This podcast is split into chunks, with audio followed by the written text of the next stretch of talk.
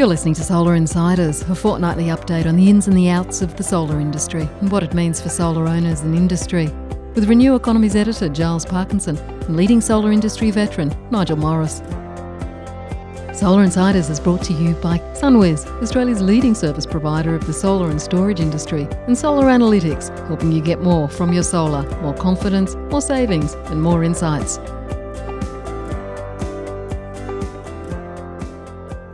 Hello, and welcome to this latest episode of the Solar Insiders podcast. My name is Giles Parkinson. I'm the editor of Renew Economy, along with One Step Off the Grid and the EV Focused The Driven. And joining me as usual is Nigel Morris from Solar Analytics. Nigel, um, I trust you are well, and I trust you haven't spent the entire last week on the phone to South Australia, but you may well have. no, not me, but certainly some of our other staff have. It, has been something else what's been going on in South Australia. But yes, I am well. The sun is shining. I'm watching uh, watching my solar system uh, peeking its little head off. And uh, if it's a sign of the changing seasons, the cicadas came out this week in Sydney, where I am. So um, summer's officially here. Well, look, that's right, and um, but spring is also in full bloom, and I do know from hearing back from some of our listeners that some of them do listen to their podcast while they're doing the gardening. I don't know how sophisticated that gardening is, but um, I am actually looking out at the gardenias in full bloom, like I've possibly never seen them before, and um, and the jacaranda behind it, so um, or behind them, and um, yeah, and the jasmine around the pool. So it's um, it's um, it's quite extraordinary. I think that's probably, enough for the garden, that's probably enough for the garden, gardening component of this um, podcast. Um, a, couple of uh, a couple a couple of um, small little things I wanted to mention before we get stuck into South Australia because it's a pretty interesting story. Um, that's the prize that's gone to UNSW um, Solar Research Brett Hallam. He's um, won a major award, the prestigious PM's Prize for Science and um, he's played a key role in the development of uh, solar panels over in um, UNSW. So um, congratulations to him. And, UNSW uh, kicking goals again. Well, of course. Well, of course. Well, of course, as we'd expect them to do, as they've done over the last few decades, as they will continue to do no doubt, over coming decades. Nigel, tell me about South Australia. It's been a fascinating um, issue. I mean, look, it's not the first time that South Australia has been isolated from the grid, but it's probably been the um, would have to be one of the longest ones. And it came in the middle of spring when demand is low and um, renewable output is high. And it had a particular little problem for them this time around because the rooftop solar component could have been so high um, it basically would have left the market operator with no other levers to pull. So it had to enlist South Australia Power Networks and its little army of secret agents, or not so secret agents, and um, a couple of other sort of uh, blunt instruments to try and switch off as much rooftop solar as it could, and then sometimes switch it back on again. Um, lot to sort of unravel here, but uh, Nigel, um, tell me about some of the interesting stories that uh, you heard from your end as uh, one of the secret agents. Yeah, well, I, I think right right at the top, it's worth it's worth saying that we've actually just witnessed something incredibly profound because you know, as as has been stated many times before, South Australia has one of the highest uh, rooftop penetrations in in um, the world, uh, one of the highest penetrations of renewables consistently. Um, and I was, I was, chatting with Finn Peacock the other day, who was on his way to to speak with someone in the government. He said, "Is there anything you'd like me to say to him?" And I said, "Yes, congratulations on having the most sophisticated solar grid in the world. Uh, now do dynamic control." Um, uh, so you know, despite the fact that it's a relatively crude system when it comes to you know uh, the management of of distributed solar assets, it worked.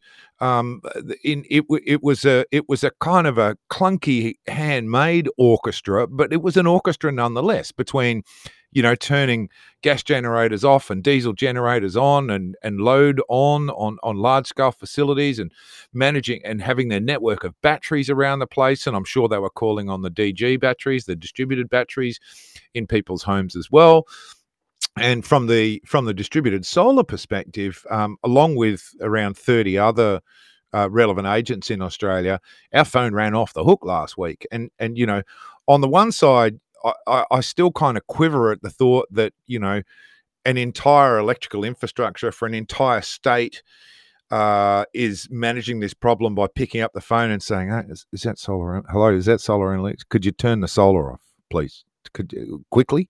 Could you turn it off? Because uh, that's literally how it works. Someone rings. In fact, on Sunday, I just was uh, prob- on our. Just uh imagine the problem if you had two-factor authentication. yeah. Well, Sorry. Well, exactly. Can you, and, you know, please? yeah. Yeah. What's your address? So I was literally, I was literally watching a watching a conversation going on on Sunday uh, lunchtime when uh, uh, AEMO had called again. Uh, it was they pretty much every day that we'd been in touch with them, or they'd been in touch with us last week, saying turn it off. No, wait, turn it back on. Turn it off. No, turn it on. Um, and on Sunday they said, "Yeah, turn it off." And and uh, one of our main guys who has his hand poised over the button said, "Look, I've, my other hand's got the barbecue going, and I'm cooking sausages. It's my father-in-law's." You know birthday i'm going to burn the sausages someone else has got to take over the button. And sort of it highlighted the fragility and the and the sort of crude simplicity of the way this sim- this way works this this thing works but it works nonetheless. Uh, so you know as an experiment it is a wonderful, wonderful thing. I can't wait to see um, uh, uh, what undoubtedly will be a whole lot of reports that come out about the way that everything behaved and what happened and everything else. But uh, at the end of the day, um, and I jumped on SAPN's website uh, just before we came on air and had a look, and there's you know only four very very small outages, so pretty much the whole. Uh, everyone's got power from what I can see, according to SAPN. And I think I read on your esteemed website that the interconnector's back up now. So, um, you know, the state didn't suffer a system black. And that was, uh, to a large part, I'm sure, because they had the ability to do all sorts of clever stuff, including what they did with the solar. So, quite remarkable, Giles. Yeah, no, look, it was. It's pretty interesting that through the whole week that they were isolated, um, it, it, still had the same share of renewables, sixty-five um, percent over the week as they had for the last 12 months. And that's even with the uh, curtailment um, of up to, up to probably about 400 megawatts of rooftop solar each day. It's interesting that they can't actually get hold of the um, of the other 800 megawatts of rooftop solar, or probably about half of it, um, because they're old on sort of um, old sort of legacy inverters, which um, don't respond to the uh, the gentle nudgings of the uh, of all the secret agents. Um, look, it was the whole thing's interesting for a whole bunch of reasons. Um, one, the grid didn't have a system black mainly because um, of all the batteries which are there, which just kind of act like a shock absorber and just give the uh, system time to sort of breathe and react when you get something as dramatic as um, you know multiple trips on a on a major circuit and like sort of disconnection from another grid. So the fact that those batteries are there um, that really helps just sort of keep the system stable. And we've seen that whether it's in South Australia, Victoria Link, or we've seen that with the sort of you know the transmission um, link failures between Queensland and New South Wales, and New South Wales and Victoria over the last few years. I mean that's that's that's the state of fact. Um, and then during it, um, the batteries actually proved really useful. Um, because they were kind of sta- kept in the state of sort of glass half full, glass half empty, basically sort of in the middle, um, so that AEMO could deploy them if there was a big frequency excursion um, one way or another. And really, what AEMO was worried about it wasn't just really just the day-to-day management of the grid. That seemed pretty fine, even if it was majority sort of sourced by rooftop solar. What they were really worried about was just having another big trip, another big thing, and then basically not having the resources or, or worrying that the next big trip would sort of trip off or the rooftop solar, and that would just give them this massive headache, and um, they'd need a lot more batteries to be able to deal with something like that. So that's why the big batteries were kind of kept in a state where if it was a load that tripped, they could do one thing; if it was a generator that tripped, they could do another thing. Um, sort of, sort of riding on the balance beam, if you like. It was interesting that they switched off the main gas generator in Adelaide, Pelican Point, once again, just to avoid that risk of a big trip in a one area triggering all the solar PV in Adelaide. So they switched that off, put on a smaller gas generator, peaking gas generator, and then actually switched on some diesels. This was on the Friday over in Port Lincoln, which doesn't sound like a bright idea, but basically AEMO is just all about sort of minimising risk at that stage. So the actual sort of minute by minute, you know, hour to hour running of the grid, really not a problem even with an isolated grid, even with this amount of renewables, it was just really just sort of catering for those big events. Um, that was sort of you know causing them to be cautious. Um, but um, um, pretty interesting insight um, into the into the future, I think. You, you you're right on the money there, and I, I read um, I read about keeping that um, uh, Hornsdale, the big battery, sort of at about fifty percent, so that it could be used in two different ways, as you say, and I, that that really got me excited because you know it's not just about well, does this make sense as as a storage system to deploy kilowatt hours? And we've seen it, of course, be incredibly valuable on the FCAS market and responding to events in other states before. But this this was this was okay. Let's use this thing to the fullest of its capability to actually keep the network stable by doing you know three or four different things at once. And uh, that just shows the remarkable remarkable power of these things. And you know eh, eh, um, you know it was, it was some years ago since the last system black in south australia. And of course um, you know everything that has been done up until then was was done with with the view that well that shouldn't happen again but if it was ever to happen again what will we need in place and lo and behold we just saw it all work be- just beautifully just beautifully so it's a it's a it's a testament to how grids can be built around the world and um, happening right here in australia Look, that's right. And I think just probably the one other thing that probably needed to happen. Um, I know that AGL were jumping up and down about the um, success of their virtual power plant and the response of that with the batteries um, um during that week.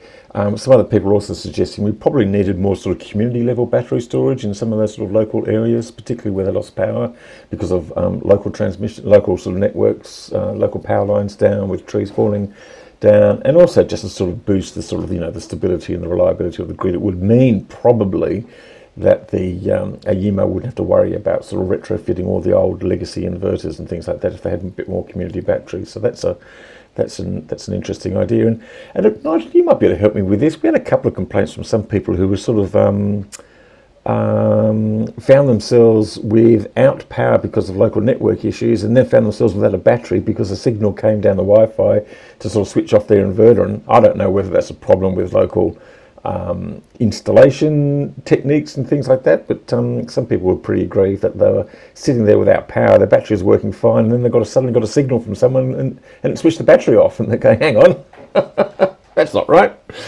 But um, yeah, I mean, uh, I guess this is the um, the subtle nuances of the way that different systems can be configured and the sophistication or otherwise of those systems, and um, you know the way that there there are a number of different ways that um, relevant agent control can be managed um, from you know turning it off at the meter, which effectively turns off everything on that circuit, um, to you know fairly fairly crude sort of DRED controls, right through to more sophisticated controls that are talking directly to the inverter. So there are a number of different ways it can it can happen. And again, I think this is where, you know, the analysis following this of the way that everything behaved is going to be really, really interesting.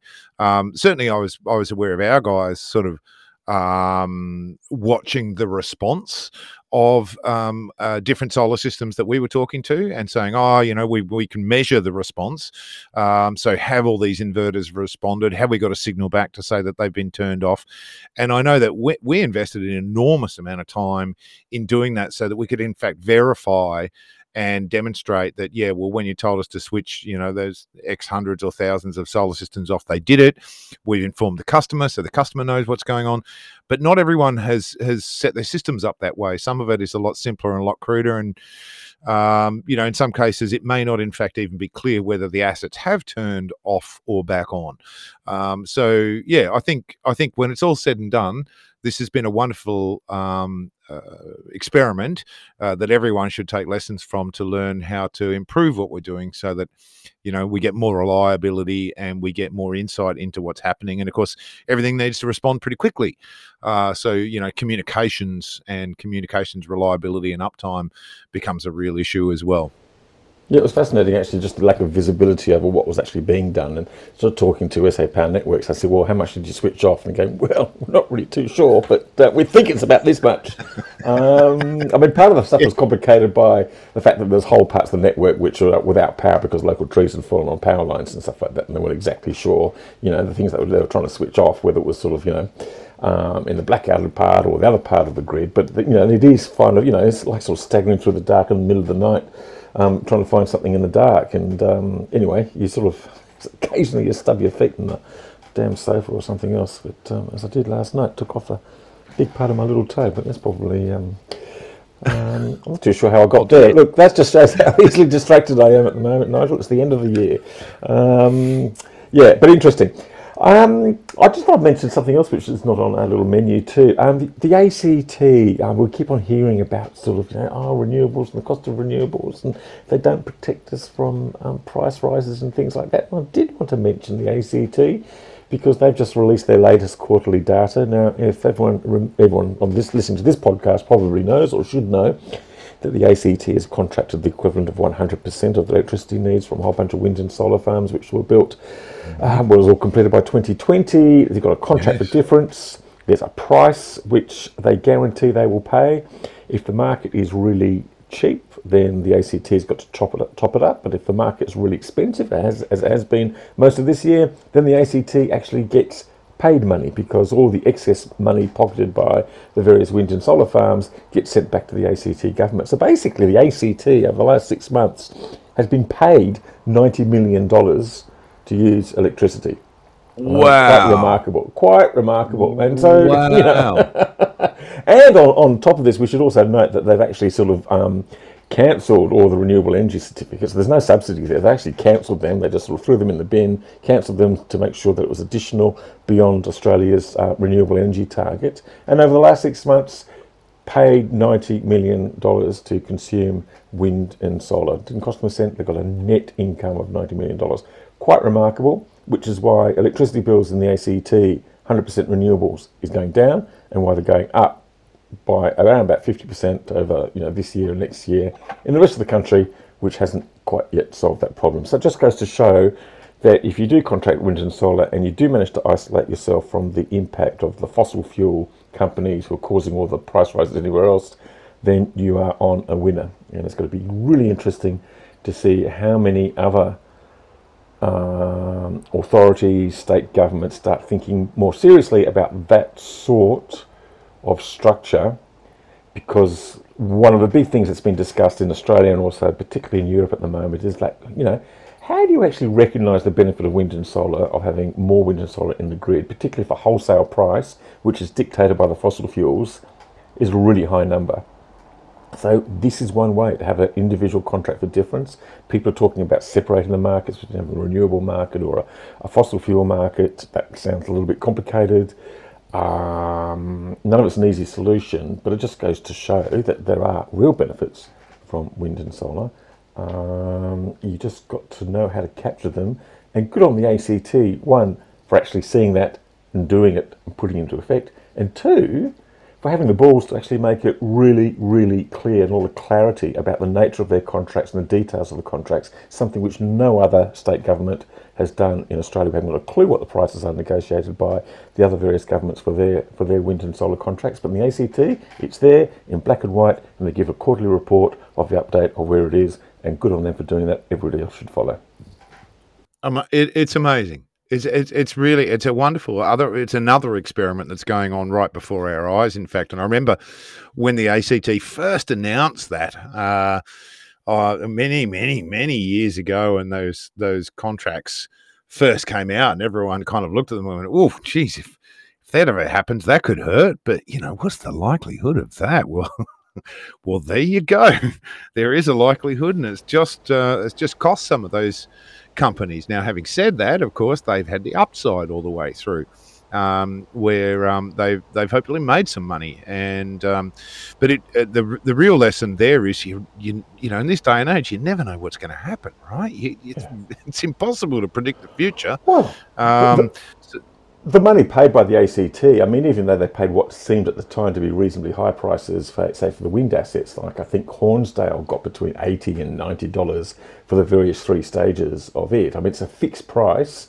It's not inflation either, so it's a fixed price for the next 20 years. But that was enough for Neoen to do its numbers and get the capital, get the borrowings required, and build it and make a decent return. So and it's yep. protected the yep. ACT consumers for the next 20 years of any sort of big ructions in the energy market. So it's kind of like a win-win situation all the way. The only, the only thing I would observe is that uh, the prices they paid for the couple of little solar farms that were built around the time, $180 a megawatt hour. I mean, they were amongst the first built in Australia at the time. I mean, that, that looks pretty that looks pretty exy. I don't know whether it ever cost $180 a megawatt hour to build a solar farm, and one of them has managed to find themselves into administration. I'm not really too sure how um, when you're getting that much money. But um, um, that's only really for a very small amount, and um, that's probably about the only blot on the whole on the whole thing, really.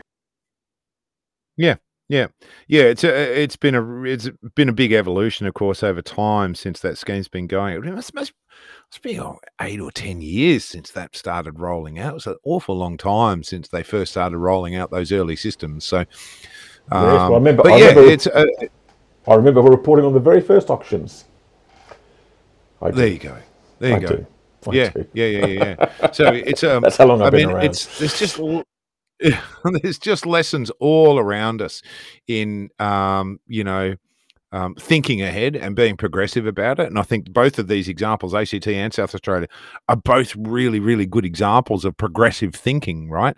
Um, different ways, um, but but both great examples of, you know, not not just not just you know pretending that the future isn't coming but actually embracing the future and saying well let's assume that this does happen and let's assume that um, you know things do change over time you know how do we cater for that and build clever contracts or build clever networks um, that that either you know manage it from a financial view or manage it from a technical point of view? So you know uh, last week I was screaming blue fits at uh, at various different DNSPs, but uh, hat, hats off to SAPN and hats off to the guys in um, the ACT as well for being so progressive. Absolutely. Now, moving right along, Nigel, what else have we got um, coming in? We had another little solar company collapse last week. Um, I wrote a very dull and boring story, not a very informed story about it, just noting it, because uh, I was a bit pushed for time. Um, but what can you tell us about Verdia and why yeah. they went? They actually had some fairly big name shareholders, I think, including I read in one story, uh, not, not in my publication, but somewhere else, um, former rugby captain John Eales. Um, seemed to have raised a lot of money from various spots, but um, blaming COVID, I think, was the uh, was the reason. But I think that's one of those things that um, it might be an excuse. Well, not sort of saying it's not the thing, but it is. It, I think it's a common excuse. It's COVID. It was it was COVID's fault. It was COVID's fault. Yeah, yeah. No, look, I, I, I don't know the inside story. Um, uh, I, I've certainly chatted with a few people, and uh, I know um, tragically the, the, the fallout from it is that you know, as has been published, there was something like uh, something like roughly twenty million dollars in in um, outstanding creditors that that are owed money uh, and quite a number of those are uh, small and medium-sized solar contractors, which is um, which is always devastating because a small um, debt, uh, relatively small debt, can can actually end those businesses. And so, you know, commiserations to those who got caught and, and can't get their money back there. So there's a whole lot of sort of mums and dads out there that were affected. Uh, and then, of course, there were there were investors, and there was another twenty million dollars allegedly um, that um, that their investors have lost. Uh, so the total number is being talked that's being talked about is around forty million dollars. Now, you know, Verdia was a really interesting story because they were one of many companies that were kind of coming into the EPC space and you know we can do this better and we've got access to customers and we've got access to finance and we can bundle up our expertise. And they had some really clever people in there. I know a number of people who worked for them over the years and a number of people who worked for them as contractors or in partnership with them or, or various other things and yeah they were doing some amazing things and had had access to all these wonderful commercial clients through their original funders which was westpac and um, but the, the, the kind of writing was on the wall when westpac pulled out some years ago, years and years ago. Uh, I don't know exactly when it was, but some time ago. Um, and you know what's happened since then is it seems to have just kind of spiraled away. And for sure, COVID didn't help anyone in the in in the commercial space. But you know, we haven't seen um, uh, you know, the vast majority of those businesses collapse. The vast majority are back and running, and and you know they might have reshaped or reformed, but they've survived. Um, uh, and and of course the you know the the big question on everyone's minds is how do you get to a point where you suddenly owe 40 million bucks? Uh, that didn't happen overnight. And um, there's a lot of frustration and questions to be answered i think on on how that debt grew so big uh, with some very sophisticated people from the banking sector involved. Um, so there's some big questions to be answered there, and and you know, like I say, some mums and dads who've um, potentially done their shirt on this. So I, I, think it'll be very interesting to see the wash up on the creditors report. I think the I think the first creditors meeting might in fact be this week. So um, we'll learn more by the next show. Well, yes, so, so and uh, let's hope that they've found their way out um, of that one. What else is on the menu, Nigel? a, a, great chat last week with Peter Leeson on Great Solar Business. Uh, we had a good chat about the Volt solar tile. Pete had a chat with you as well. He's, he's done the rounds, in fact, and been spruiking his solar tile. But um, really, really good, interesting conversation with him about the technical aspects of it.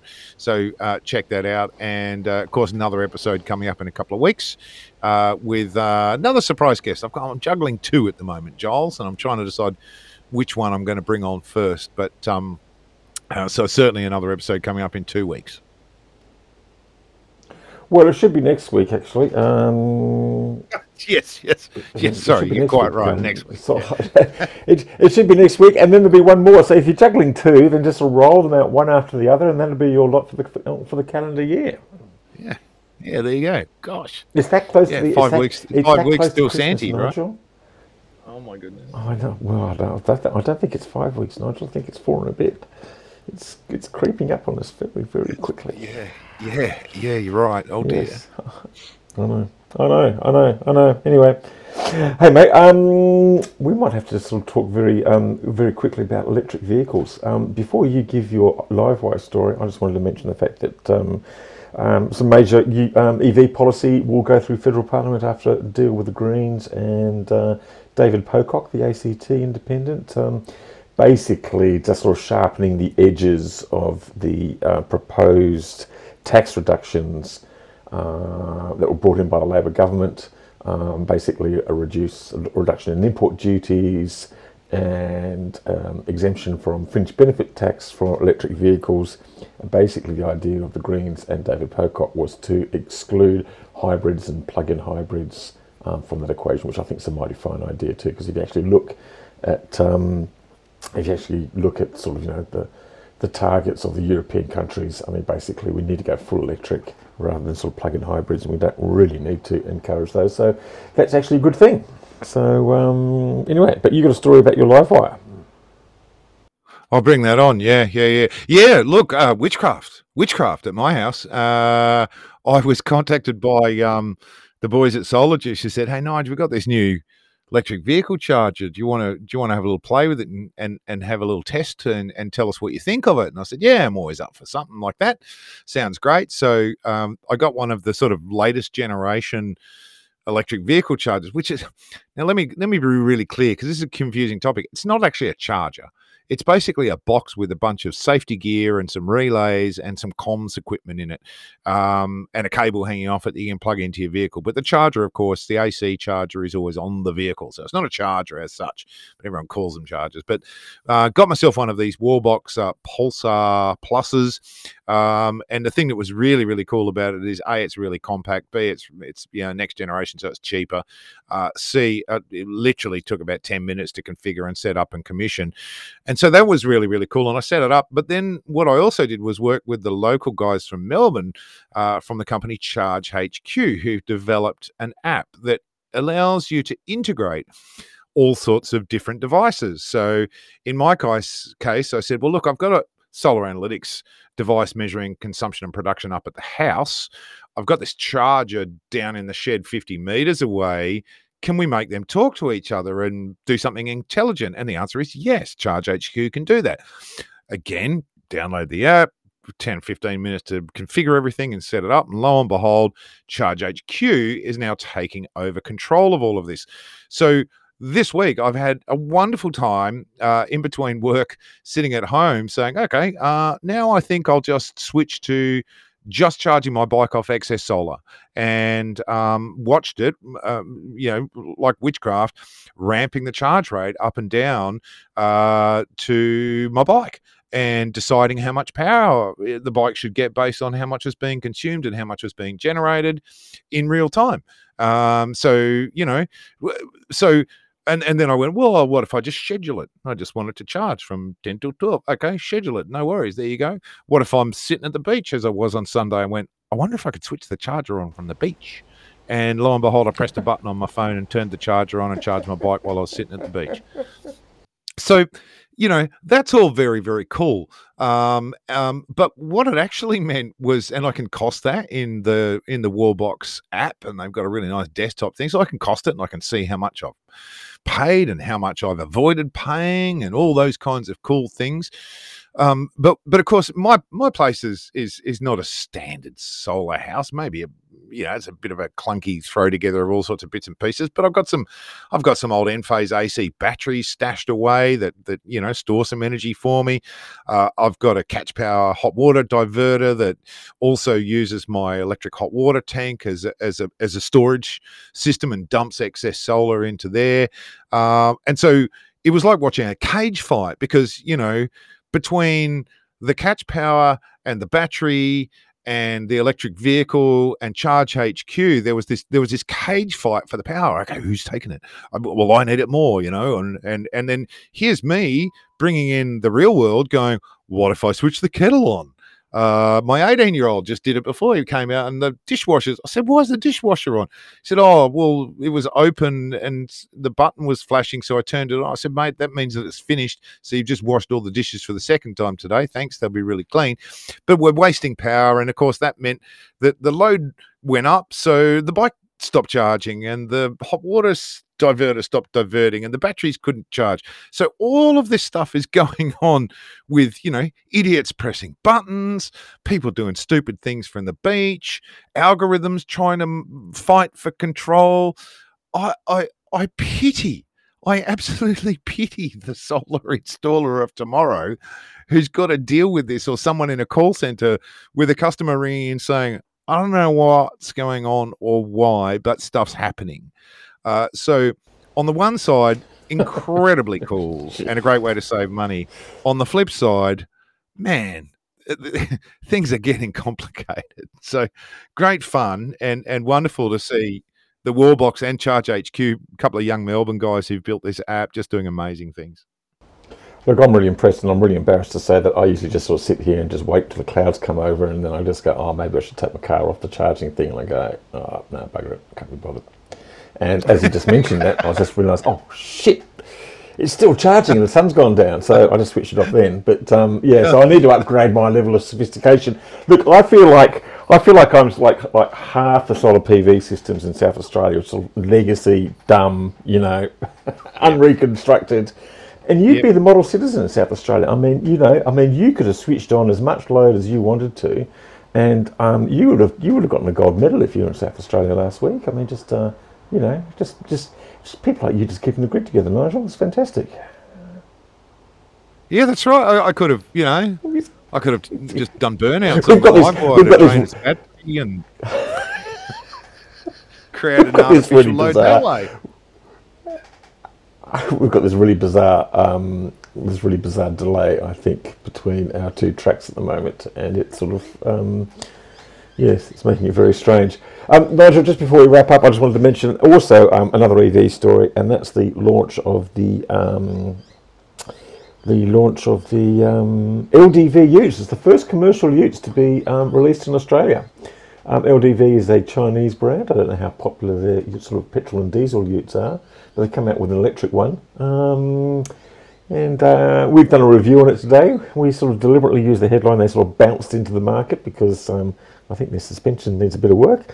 Um, but um, so, and they weren't cheap, like double the price of the uh, petrol and diesel versions. But at least they're here, and the market, I'm guessing, will sort itself out when we get some of the sort of the classier models. Um, you know, the Rivians and the and the Hummers and the uh, and the Cybertrucks coming here, but that might be for another year or two. So um, anyway, just an interesting development in the uh, in the world of electric vehicles, um, electric utes. They do exist. Sure, sure is, and you know, uh, although it might, there's good LDV have great, got a great opportunity to uh, try and lift their game a little bit uh, by the sounds of things. But you know, more power to them for being first to market uh, and making something available. That's a great thing. And um, you know, if they're comparable pricing uh, to other utes on, on on the market. Well, boy, there's a lot of utes sold every year uh, in Australia, and um, if it's the first one out there, um, it'd, it'd be a great testing ground for them. So good on them. Yeah, yeah. Well, we'll see how they go. At ninety-two thousand dollars a ute, um, pretty exy, quite frankly. But um, but you never know. You never, never know um, what some people will make of them. Maybe some people who do leases and stuff like that might be able to make it work over a four-year period. It sounds like a lot up front, but um, but there you go. Anyway, any last-minute things you need to add in before we go, Nigel? Uh, no, um, no. That's No. all from me. No, I think that's it. I think that's it, mate. Um, thank you very much. Thanks to all our listeners um, once again. Do check out Nigel's um, interview on the Great Solar Business podcast last week with um, um, Volt, um, with with the with the solar tile people.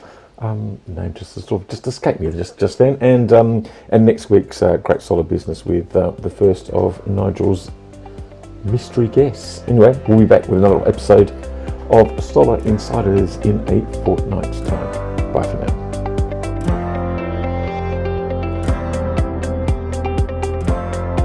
Solar Insiders was brought to you by SunWiz, Australia's leading service provider for the solar and storage industry. SunWiz's partnership with OpenSolar will amplify the value delivered by their world leading solar software platform. With pro setup, training, and assistance, run your business at maximum velocity. Visit sunwiz.com.au. Solar Insiders was also brought to you by Solar Analytics, helping you get more from your solar, more confidence, more savings, and more insights. Visit solaranalytics.com.au.